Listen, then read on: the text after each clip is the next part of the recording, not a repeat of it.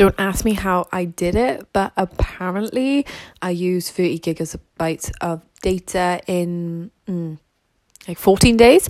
So I have to have, I think, I can't remember how many days it is. I think it's like 18 days where I gotta wait to get my new allowance. So I'm calling it the no 4G test, which is really amazing because I started getting a bit of a addiction with my phone.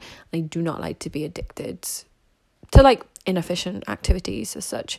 So what I've been doing, I've been having to like get all my goals done in the morning before I start the day. If not, then I will like go somewhere with Wi Fi, get them all done, take them off my list, and then move on. So I would say like a lot of a lot of people at this point would probably really annoyed. They ring up the phone network, blah blah blah. But honestly, see it for what it is, the amazing opportunity. Like, do you need to be on your phone constantly throughout the day? Have it as a detox period. I would highly recommend people to do it and most places these days got Wi-Fi as well. So see it as an uncomfortability challenge.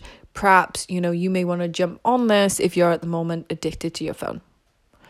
Perhaps, you know, even lower, like lower your um 4G allowance. That's one other option. So I hope it helps. See ya.